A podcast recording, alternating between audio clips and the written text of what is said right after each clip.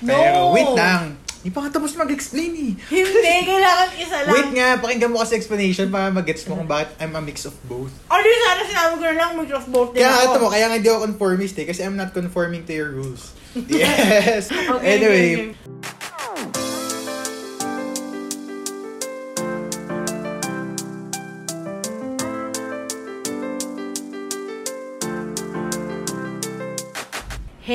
What's yo, up? we're back. This is again, I'm sober with... Jay and... Zizi, Zizi, Zizi. Zizi. Okay. Para may, para may iba. May Wala- echo. Wala kaming pang ano eh. O, ano lang, wala tayong mga pang effects effects. Sa tatawa sa mind part natin, pinapakinggan. Sobrang, unang-una, wala na tayong pang sound effects. Wala pa tayong pang, ano, pang Ano? album art. Wala mo ba album? Ito may album art natin. Ano ba yun? Word art ba yun ng Microsoft Office? Hindi, hindi. Alam ko sa galing yun. Sa IG. IG story. sa IG story ko lang i-edit. Kailangan natin gamitin ang ating mga ano free platforms. Ang gusto ko na masabi, yung mga listeners naman namin dyan na marunong mag-edit-edit. Baka naman gusto nyo kaming tulungan. Oo, for free. Charity ba? Di ba? Charity purposes. So yeah, um, how have you been, Z? Okay lang. Alam mo, ilang araw na akong nag... Ikaw din yata eh. Ilang araw na tayong nagpa-fast food. Ngayon. Ilang araw na tayo, and specifically, ano, yung K-Burger na. Oo. Yung Paki Burger. This show, ay this episode is sponsored by K-Burger. K-Burger. Masarap naman yung beef. Alam mo kasi, ang natry ko nga yung chicken, actually parang, alam mo gano'n naman pag fast food eh, kung san, kung Depende depende, sa, sa branch. branch, ah. Yes. So, we're eating ano ngayon, um, beef, Korean beef burger. Siyempre, may Sunday yan. Na-try mo, never mo pa na-try, di ba? Ha? Yung beef. Pa never na-try. ko pa May ano siya eh, may egg sa loob. Oh, Kaya siya parang breakfast burger. Oo, parang ganun. Ah, okay. Ito ha, I just wanna put this out there. Yung Sunday na to, yung strawberry banana na to, ito lang yung di, pinagdidipan ng sa lahat ng nakakausap ko na hindi pa na-try strawberry sundae. Ito lagi sinasabi ko. Yun lang yung pinagsasawsawan ng sundae na nasa code na strawberry. Mm. Hindi ko alam kung ba't siya naging ano, lasang banana. May pagka-banana Ah, din banana ba naman to? eh. Ano ba tawag ito? Strawberry banana sundae. Thank you sa, ano, McDonald's app. Yes. Ayun. Thank you sa mga ano, McDeals. Yes. Email nyo nga kami kung ano, nakakahiya bang gumamit ng McDeals ng Siyempre hindi ah. Ah, paulit-ulit. Ako hindi. Ako hindi talaga. Hindi, At alam mo ikaw- kanina, nag-drive-thru ako para sa atin, para sa ating dalawa. Para makamura tayo, dinala ko yung iPad ko. Nag-download ako ng McDonald's app, nag-register ako, bagong email. para dalawa yung, ano natin, dalawa yung promo natin. yung effort mo para sa, one- magkano to? 175 tayo. 175 lang. Alam Oh, mo. di ba? Nakakatawa. Anyway, sinaganda rin namin dahil kumuha ako sa bahay ng Jack Daniels. Wow! so yung Jack Daniels na natitira, nilagay namin sa Coke. Oh. Yun, oh. Di, mukha din namang Coke. Oh, Jack Coke. Jack Coke. Bastos. Jack Coke naman talaga. ah, sige, sige. Coke kita dyan eh. Yeah. Okay. Anyway, ano bang agenda mo? Ako wala akong alam sa episode na to. Ako ng plano mo sa Ah, buhay. Medyo ginalingan ko to, charot. Kaya naman tayo eh. Lagi namang ginagalingan eh. Pero, ito ah, parang tabu ba to? Kasi 'di ba uh, with all that's been happening around, Hmm. like especially sa how the government have been managing the pandemic and all other issues na hindi related sa pandemic, which happened during the pandemic, Hmm. it's becoming so hard to obey and to like just follow Okay. whatever they impose. So, I think it's just right. Alam mo, laging ito yung pang... Pag ako yung tanggera, ito yung intro ko, it's just right. Dalawa lang yan. It's just right or... yung unang, yung, yung isang episode, it's just right. Yung sunod na episode, ako yung tanggera, It's it's, just just, up. Oo. But yeah, so I think it's just right to talk about, alam niyo yung kanta ni, ano, ni Indina Menzel. Hindi, sa Wicked to una. Okay. Ay, Defying Gravity. Time to try defy. Basta yun, yung kanta niya. So, Elsa? ang- Elsa! anyway, hindi yun, Iba ba? frozen to, pre. Wicked to, pre. I know! Okay, so ang title ng episode natin for today is Defying Gravity. Okay. Not the song, but like some serious shit, man. Okay. So, okay. So, first uh, thing to talk about. Would you say that you're a conformist or a defiant? I would say, ang lalim naman yan. Paki-define sa akin, I would say, Tequila na to. so, I think yun na agad eh. Nahilo ako. Oh, sige. Are you a conformist Ikaw muna. Pero I would say I'm a defiant. Pero sige, ikaw. Paano mo explain Sige. na you're I'm more of a conformist. mukha nga? Ano kasi, parang ang sa akin kasi, um, tinitingnan ko kung iba-iba eh, kada ano, kada, kada angulo. Say for example, sa trabaho, sa kumpanya. Yung set of rules na yan, inilagay nila dyan to like have a harmonious workplace or workflow sa trabaho. So, kasi ako, what I usually do is look at both the angles of that certain situation kung bakit nila ginawa yon and kung bakit ako tumututol doon. Like, I can be uh, defiant at first, pero pagka parang medyo na-think through ko yung sitwasyon, I tend to conform, Conform na na, rin. Oo, kasi I tend to realize then at the end of the day, yung reason kung bakit nila yung ginagawa. Hmm, Okay. So, I would say I'm more of a conformist than a defiant. Ikaw. Sa akin naman, na-realize ko pala, hindi pala totally, anong ta- tamang term? Defiant? Mm. I guess I'm a mix of both. No! Pero wait lang. Hindi pa nga tapos mag-explain eh. Hindi, kailangan isa lang. Wait nga, pakinggan mo kasi explanation para mag-gets mo kung bakit I'm a mix of both. Or di sana sinabi ko na lang, mix of both din Kaya ako. ito mo, kaya nga hindi ako conformist eh, kasi I'm not conforming to your rules. Yes! Shoot ah. Okay, anyway, okay, okay, okay. I'm a mix of both in a sense na hindi sa lahat ng bagay magko-conform ako or de-defy ko agad. I'm more of the type of person na I would look at a distance muna. Titingnan ko muna from a distance yung Mhm. situation before ko siya i-assess. Pero kasi, parang tingin ko ah, generally sa mundo, maraming ways yung life para ipakita sa'yo na you just can't conform sa mga bagay-bagay kasi maraming mali sa mundo. So yun yung nakikita ko kahit whether it's sa work, sa relationship, sa personal life mo, sa business, maraming mali and you can't always conform sa akin ah, perspective ko to ah. Mhm. I can't always conform to these things. That's why I would say na I lean more on sa side ng defiant kasi if something doesn't make sense and this is my personal You really principle. ah. stand up for it. Oh, pag sa, it doesn't make sense kahit sa mga malilit na bagay. For example, um, as simple as paglilinis sa work. Kasi 'di ba, parang ang iba isip nila, alam mo, hindi ka naman binabayaran para maglinis. Parang mga ganyan, parang mga simple na things. Pero di ko siya ini-impose sa ibang tao na hindi, dapat maglinis tayo, dapat ganito. Di ko siya ini-impose kasi in my perspective, ginagawa ko siya because it makes sense for me. And I defy yung mag-conform sa sa sinasabi nila na sa mga kasi nagiging norm yan eh na parang um di uh, iwan mo na lang ng ganito yung pagka-organize ng mga bagay na ganito. Kasi sa ibang tao they just don't care. I care kasi it makes a difference for um there's another workflow reason. mo, oh, parang ganyan. example, sa utak ko pa lang sa mental health ko pa lang ayoko na nagwo-work ng ng madumi ganyan. Tsaka parang basic courtesy nga siya. So para sa akin kung ganun siya ka ano kung ganun siya ka importante I would I would do it in Mm. yan parang ganun So, I would say, I lean more on sa sa defiant, Defiant side. side. Okay. Sige. Meron ka bang recent defiance na ginawa? And paano nag-react yung parang like if, if, if it's a certain person or Meron actually, pero hindi ko pwedeng gawing specific. Alam mo to, Mhm. paano ba natin ko kwento? Pero sabihin na lang natin ganito, maraming tao na gustong mangyari, may gustong gawin, like, they're trying to defy. they're trying to defy this, Oh, um, because we believe it's our uh, this is our right, parang Mhm. ganyan. Or it's something na we really feel strongly about. Mhm. So, para sa akin, I had the choice. Nung, sina- nung nalaman ko na may ganyang issue, I had the choice to um, just conform na lang sa, sige, Intayin Itayin kailan ko na nila, lang ano. or ganyan. Or I could help them make a difference. And di naman sa ano eh, hindi naman siya like um, being rude to Mhm. To the people na ano na gustong may mangyari otherwise ay otherwise? Basta parang ganyan. Oo.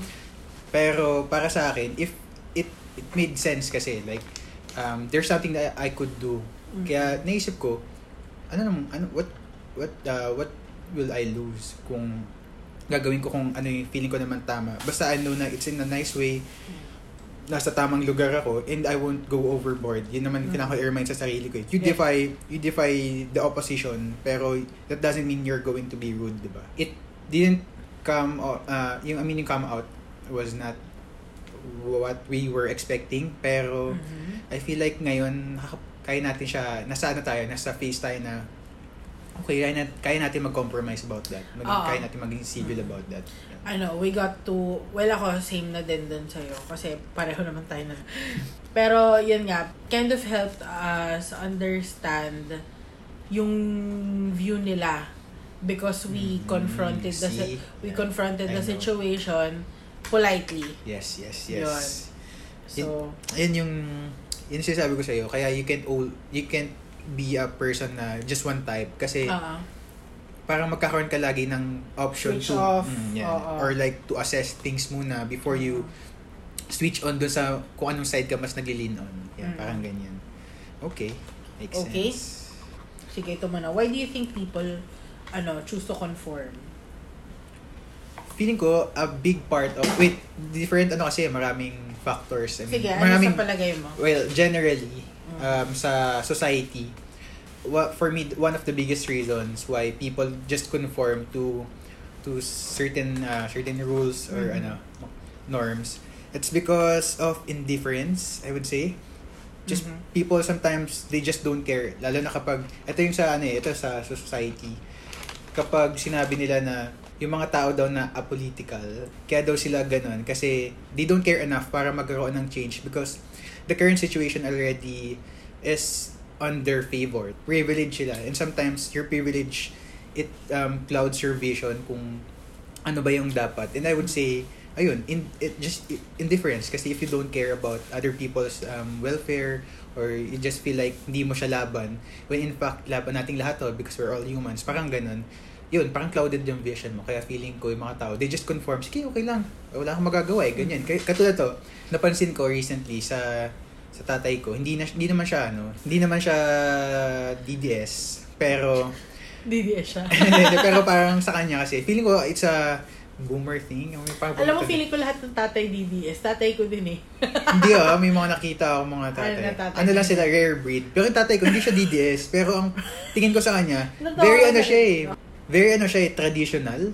Like, Okay, kung ano yung nakasanayan niya na before, or kung ano yung, um, anong culture nila before nung growing up. Feeling niya, yun na yung tama. So parang he refuses to, ano, he refuses to believe na nagbabago yung time or nagbabago din uh, like nagbabago yung time nagbabago din yung culture yung, Mm. yung mga norms ng ano ng society so feeling niya um halimbawa yung sa uh, mga politicians na na nagsiskip ng line sa vaccines for example ganyan sa kanya ang perspective niya mali yun pero feeling niya eh hindi may iwasan yan eh ganun sila ganun sila mag-isip and feeling ko yun yung reason kung bakit tayo nahihirapan ngayon baguhin yung society kasi Maraming ano, tanggap na na Oo, parang nangyayari ganyan na lang, talaga tanggapin yan. na lang natin, ganyan eh. Pero para wala lang. Para sa akin, feeling ko, ano lang, paano natin mababago yung society kung ganyan tayo mag-isip. That's the reason why people still vote for um, mga corrupt officials kasi iniisip nila, kahit na naman sino iboto mo Kahit dyan. sa gobyerno, may corrupt at Oo. may corrupt. Well, totoo yun. Pero a big factor why that happens is because ganun tayo mag-isip. di ba? Mhm. So I guess yun. Kailangan natin siya tanggalin, in my opinion. Why do you think they defy? I mean, Ah, okay. people who defy, why do they defy?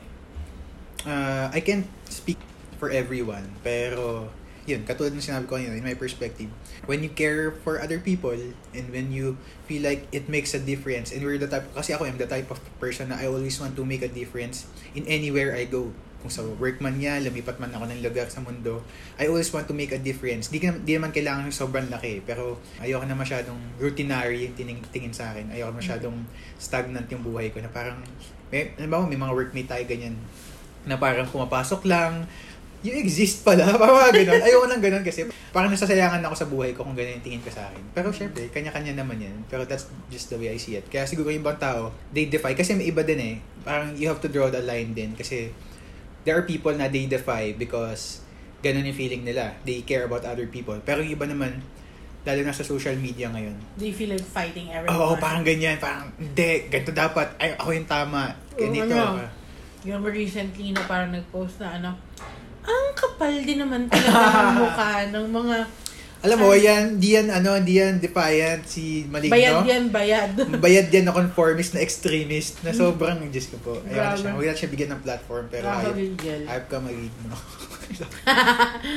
Yun. Ako naman, to answer the question, I conform kasi at the end of the day, I see the reason why they do this and do that. Pero yun nga, hindi ako sa lahat ng bagay nagko-conform. I mean, who would conform in this kind of government? Hmm. Diba? Isa yun. So, why do I defy?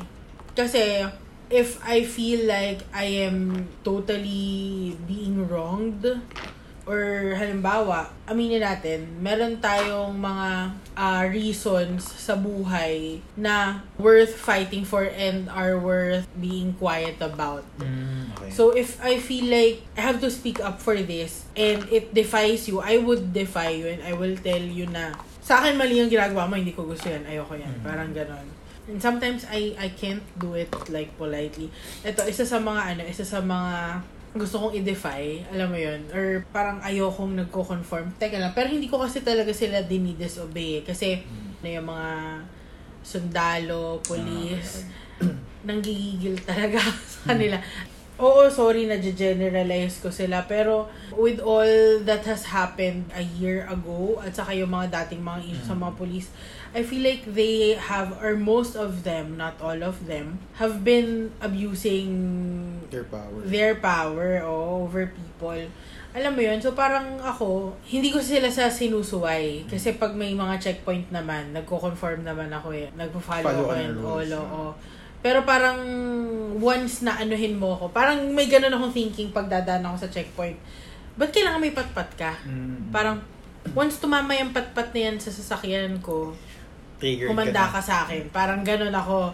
O kaya parang alam mo yun yung parang kapag ka sinita ko ng police kahit alam mo yun halimbawa nag-beating the red light ako or something. Parang umiinit agad yung dugo ko. Ayoko talagang nakikipag-discussion Ah, sa kanila. Yeah, but anyway, so yun, yun lang sa akin yung dahilan. Alright, so uh, do, you, do you think na pagka ba nag-defy ka ng something, mali ka na nun? Or are conformist always right?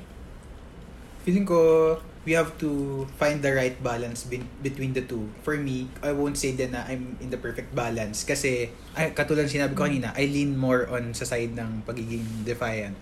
Pero, I would say, people have to, kung gusto talaga natin, ang goal kasi natin, para sa akin, ang goal natin sa mundo na to is to find the balance. Kailangan natin ah, mag-leave ng co, ano pa tawag dito? Basta parang ano, harmony. Basta coexisting na Ayan, maayos. coexist lang pala yung ginanap ginanap kong term. Kailangan natin mag-live, ah, mag, mag-coexist sa mundo na to and dapat peaceful tayo sa isa't isa. And I would say, hindi pala, porket defiant ka, tama ka na agad palagi. Kasi, sabi nga dun sa favorite book ko, you, um, you never really understand a person until you consider things from his point of view. Hindi mo naman lagi malalaman yung perspective ng ibang tao. And even if you're fighting for something else, and even if you think na it's for a good cause, that doesn't mean na tama ka right away or tama ka talaga 100%. Kasi what if there's a bigger reason why the other party thinks otherwise? So, ang daming factors to consider. Pero, I guess, kailangan natin lang to fight for our beliefs pero dapat kindly pa din. Yun, para sa akin. Meron akong question, sorry. So wait lang. Ah, sige, go. Anong sagot mo doon? Find the right balance. Find the right balance kasi hindi porket So it doesn't hindi por- mean oh, na doesn't mean na nasa uh, one side ka, tama ka. mali ka, ganyan. or conformist ka. Yeah, yeah, yeah, yeah. Meron akong question. Mhm. Uh, recently, si si Kim Atienza, meron siyang sinabi sa Twitter na dapat daw ipag-pray si, ano, si presidente, ganyan-ganyan. Na basically, ang point niya, hindi porket ayaw natin sa kanya, Mhm. I-wish ill na natin siya. Kasi yung ibang tao, di ba, sinasabi, mamatay ka na, ganyan, ganyan, Oo. ganyan. Nung sinabi niya yun, nagalit yung mga tao. Kasi hindi man lahat ng tao. Um, majority of the Majority opposition. of the woke people. Oo, ayan. Parang sinabi nila, ikaw, tingin mo ba, un- kasi yung recent na sinabi ni Harry Roque, yung un-Christian. Sabi niya, tingin mo ba Christian-like yan? Or parang Christ-like ba yan? Ipag-pray mo pa siya, eh, si, ano daw, si President, presidente daw, eh, nagkukos daw ng paghihirap or like uh, oppression sa mundo, sa mga Pilipino. And dami niya sinabi, ang may video pa na kinumpay lahat ng blasphemy ni, ano, ni Duterte. Yeah, So oo. parang ganun, sinasabi niya, yan, ipagpipray mo, parang ganun sinasabi ng mga tao, ipagpipray mo yung ganyang tao. Ikaw, anong opinion mo dun? in the first place, praying for him is not doing him a favor. It's asking God help To para sa mind, no? Parang ganyan. Oo. Mm. Whoever is the politician sitting on the ano, Iron Throne. Yeah, on the iron throne. At pagdadasal at pagdadasal mo yan, Mm. Kasi, you're not praying ng para sa kanya eh. You're praying for the country, the whole country. Mm. So, it's really not doing him a favor para mapabuti siya or something. Oh, given na yun. Busit tayo sa kanya, galit tayo sa kanya. Pero at the end of the day, who would really be helping us? Like, who would make everything happen? Mm. 'Di ba Diyos naman? Para mangyari yon kung ano yung minimithi natin para sa bansa natin, natural we pray, we ask for it. And, isa sa mga kakatukin ni Lord or gagamitin talaga ng Panginoon, Yung most likely, oh, ay yung governing body. So, para sa akin, oo, oh, eh, pag-pray mo pa din. Pero feeling ko ano, tama yun, I agree. Yeah, I, I agree. Feeling ko kasi, um, I, I see where they're coming from din eh. Parang iniisip kasi nila, a person at this rate kasi ah, I mean, 2021 na, matatapos na yung term niya next year. Ganyan pa siya kasi parang palala siya ng palala eh, di ba? Yung government, yung mga officials niya, sila Roque, palala sila ng palala. And I, I think people think na parang they're coming from a place na, ha? At this rate na may ganyan kasamang tao, hindi na yan pwedeng ipagdasal. Feeling ko ganun, hindi nila nagigets na, we're praying na ma-enlighten man lang siya, pero hindi nila naisip na, ang in- ang thinking nila, pag pray mo, hindi na babait yan, hindi na, ano, parang gana sa kanila. So, feeling ko doon sila nanggagaling. Anyway, ah, ako naman, sa opinion ko, Doon. feeling ko, di, di- I would never wish ill to to anyone. To As in, anyone. kahit sino, kahit gano'n pa kasama, kahit si Hitler pa yan, sa totoo lang. Kasi, I had my fair share in my in the past ng ganyan experiences about yung, hindi ako personally, pero someone I know, yung mami ko, Mm. na nagkaroon ng sakit na malubha, ganyan, ganyan. Grabe yung experience na yun. Ay, sabi ko sa sarili ko dati, I would never wish to, that to happen sa kahit kanino man. Mm. Kaibigan ko man, kaaway ko man. Kasi grabe yung mga experiences ng ganyan. And I would say, sabi natin, kung ah, kung sa hell man mapupunta ang tao, parang ganyan, would you wish for any soul na mag, gana ng, magkaroon ng ganong suffering? Di ba hindi? Parang napaka-cruel mo naman as a person. So, sa akin, I would say sana, I Ah. mean for him, para sa akin, gusto ko mabuhay siya ng matagal, pero he would suffer the consequences of whatever he's doing, ganyan. Okay. Pin ko yun yung mas ano, yun yung mas humane, yun, mas, yun yung mas Christian. Hashtag Okay. okay. Yeah. Ano, not, ano, parang people made consequences. Siyempre, ano, si Lord Oo. pa rin yung mag-judge sa, kan- sa kanya. Mhm. Alright. So, what do you think are the signs that you need to stand up for something that you're fighting about? Katulad sabi ko kanina, if it's gonna make a difference for the better, edi go, bakit, why not, di ba? Kung wala namang tinatapakang tao, Ako, para sa akin, medyo ganun din. Pero sa mas personal na level, if it's already ano harming me on any aspect, like physical man yan, emotional man yan, or mental man yan, parang I would stand up for mm, Like what I'm trying to- Oh, yeah, yeah, yeah. fight about or Ah, fight gets, for. gets. Par- Mm. Pero I would not I would not defy anyone's palakad or whatever just for the money kagaya ni Jam Ah, tsaka nga, hashtag jambag na pala Oo. tayo. But Ah, anyway, so yun yun yung Pero wait, akin. sorry.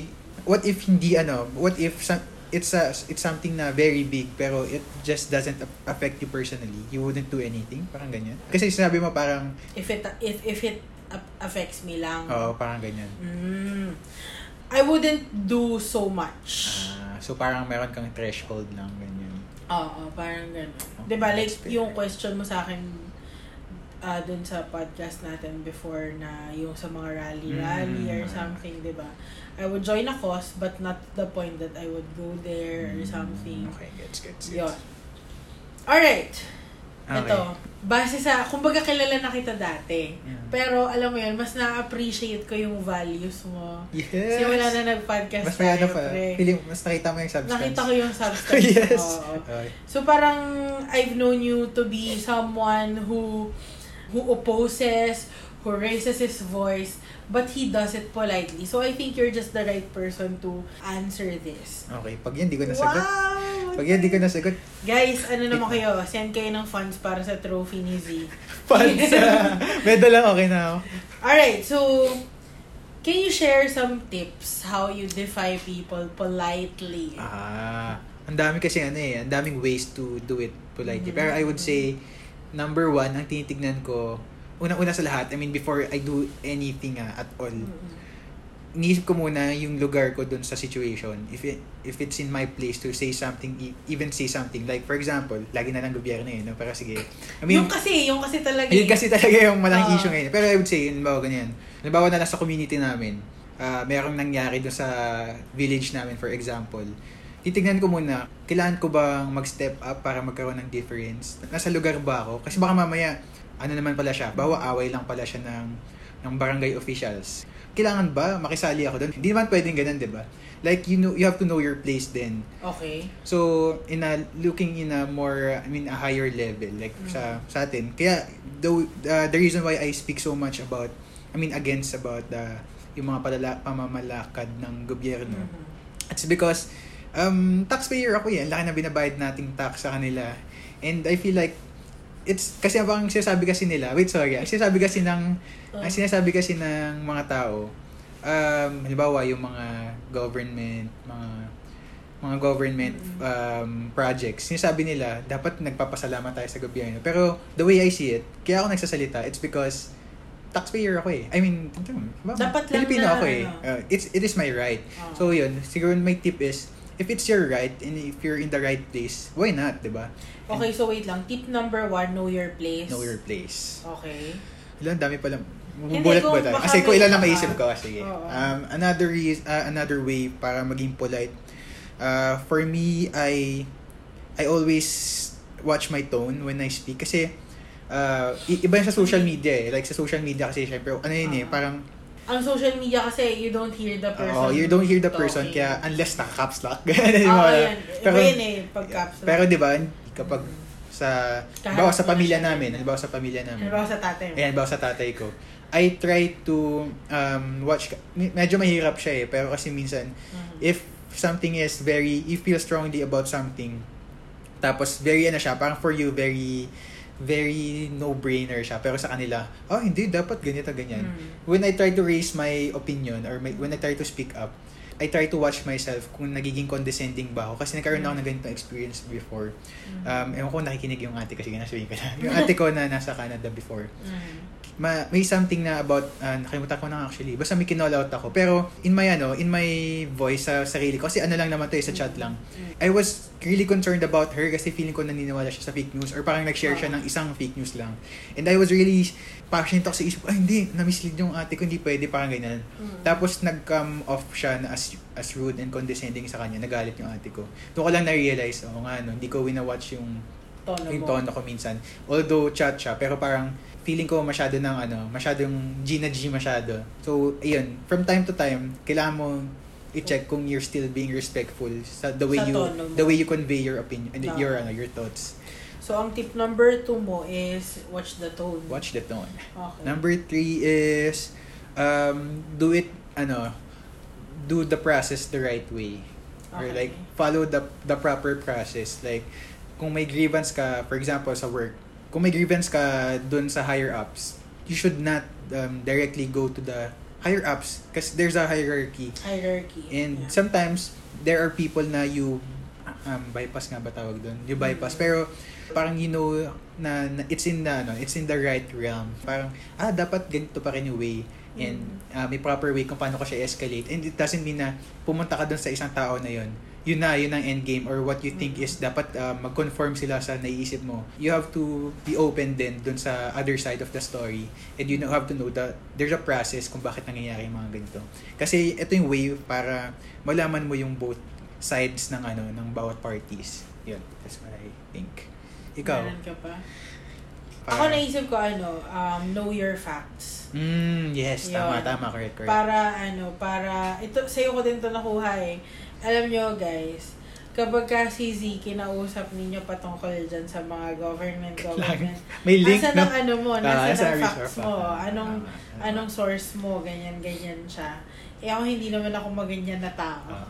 Kumbaga kung ano naririnig ko, Sabi, ganun lang. di ba kami nga yung news mo, di ba? Oo, sila nga yung ano ko yung source of balita ko. So, know your facts. Para, alam mo kung i-def- ba talaga Oo, yung, yan, tama, ano correct, mo, correct, sobra. sobra. yung pinaglalaban mo and all that.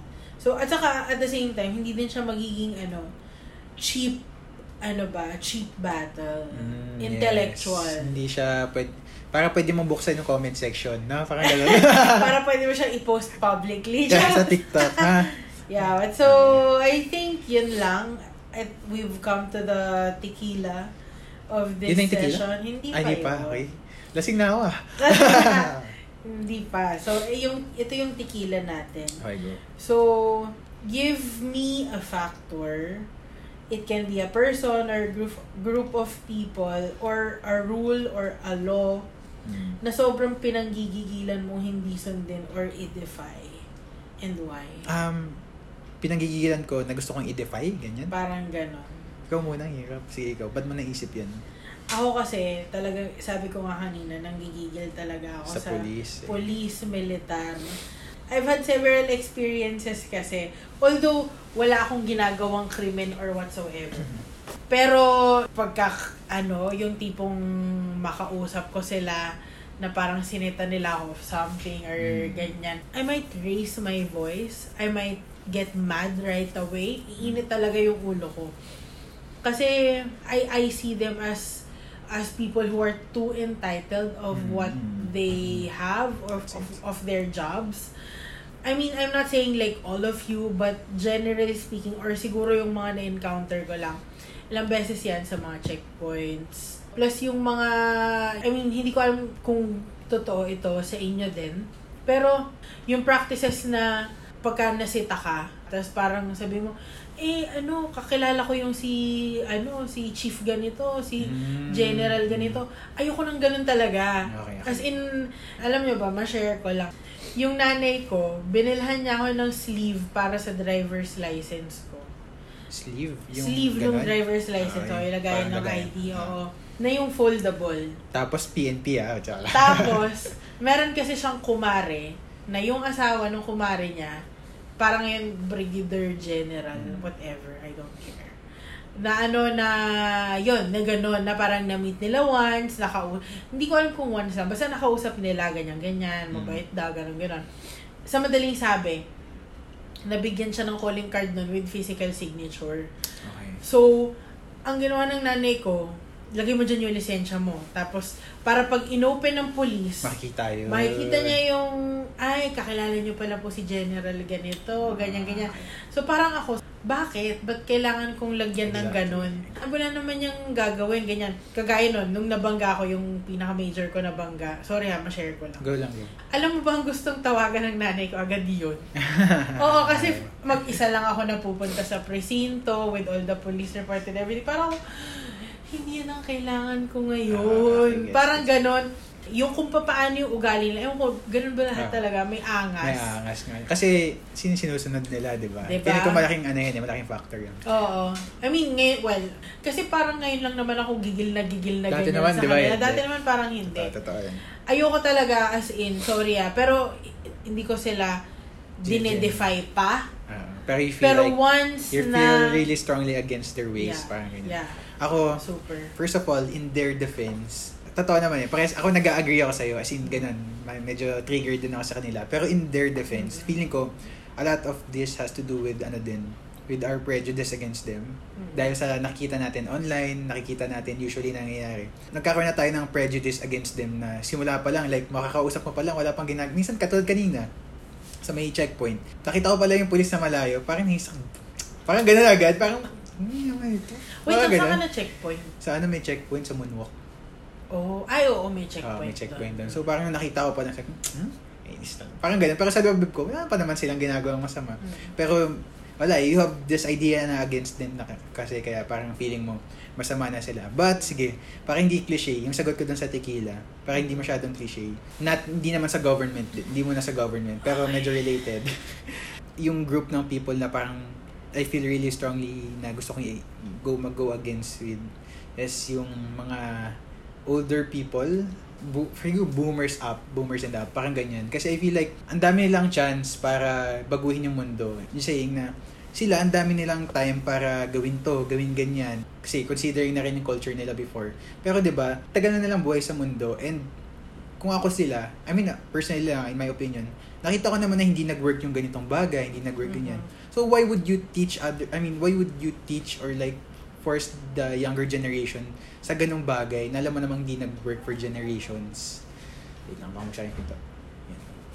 So, para sa akin, for example, um, um, one of the biggest um, biggest rule na or policy na gusto kong or law pala to na gusto kong i-push is naging politiko na ako no gusto kong i-push is dapat i-lower natin yung age ng mga your age requirement for officials kasi parang ako may ano eh, like for example yung president kailangan 40 years old Honestly, oh. Ay, hindi Kasi- talaga. 40 years old kailangan.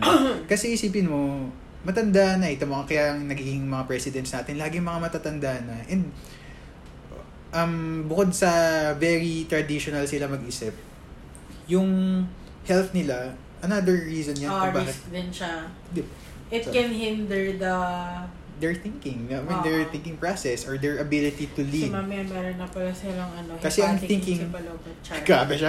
Pero ang ano kasi, ang ano before, ang thinking nila, pag mas matanda, they know better. Pero, di ba, ngayon sa pan- panahon na to, that's not always the case na. na like, Vico Soto, tignan mo, di ba? Mm. Vico Soto, he's doing a great job. And we're not, that's Or, not, sorry ah, Sige, sige. Or hindi kaya ano, na-outnumber lang talaga ng younger generation na ngayon Mhm. yung mga older people. Uh, outnumber, I don't think so. Kasi napakaunti ng napakaunti ng batas in position right now.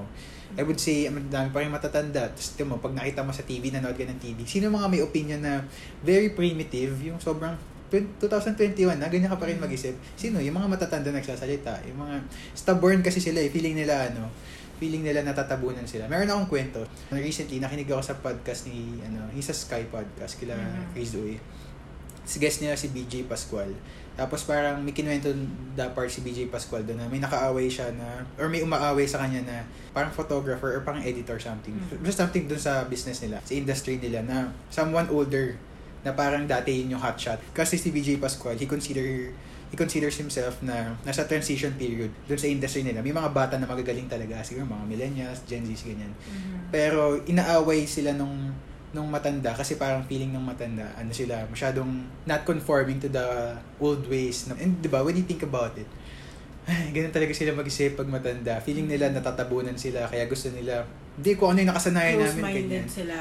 Totoo. Alam mo yung sa ano, alam mo mga sa work sa work na parang kapag senior ka gusto mo pahirapan mo din yung junior mo kasi Totoo yan. kasi parang feeling nila, ah, kami nga, ganito pinagdaanan namin. Or like yung mga ano, like mga mga nanay tatay, nung bata kami, ganito kami, ganyan, ganyan, pinagdadaanan namin. So, dapat mas mag magtiis ka kasi mas madali yung buhay mo, ganyan. Pero, di ba, ano bang goal natin? Di ba, we're trying to make life better for the generations to come. So, parang, bakit, ha? bakit mo papahirapan? Wala lang, ganyan yung thinking ko. That's my answer. Alright, so I think we've established that defying gravity is not bad. But it's not always good also. Uh, it's also not always good. As well as uh, being a conformist, it doesn't always mean that you're right. yeah. So, ang bigat nito, ang sakit ng ulo ko. Pero nung ano, para akong may right-sided headache right now. But yeah, so... Mabigat din kasi itong ano, yung jack ko. Parang matapang yung akin. Matapang ba yun sa'yo? Ako nagtimpla Medyo eh. parang- Tapang yata, sorry. Okay. Lagyan natin yung tubig. tubig. Lagyan natin ng brevet. kasi wala na kami cookie. Brevet. Si Ellie kasi, brevet, brevet. But anyway, so...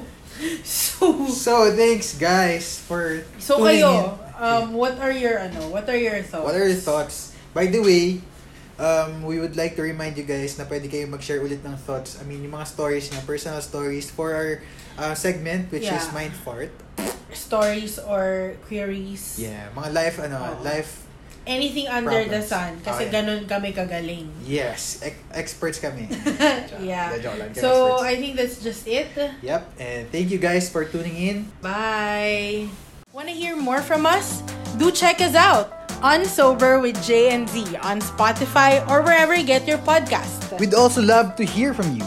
If you want to share your thoughts or reactions, hopefully not violent, message us on our email. That's unsoberpodcast at gmail.com. Till our next inuman! Cheers!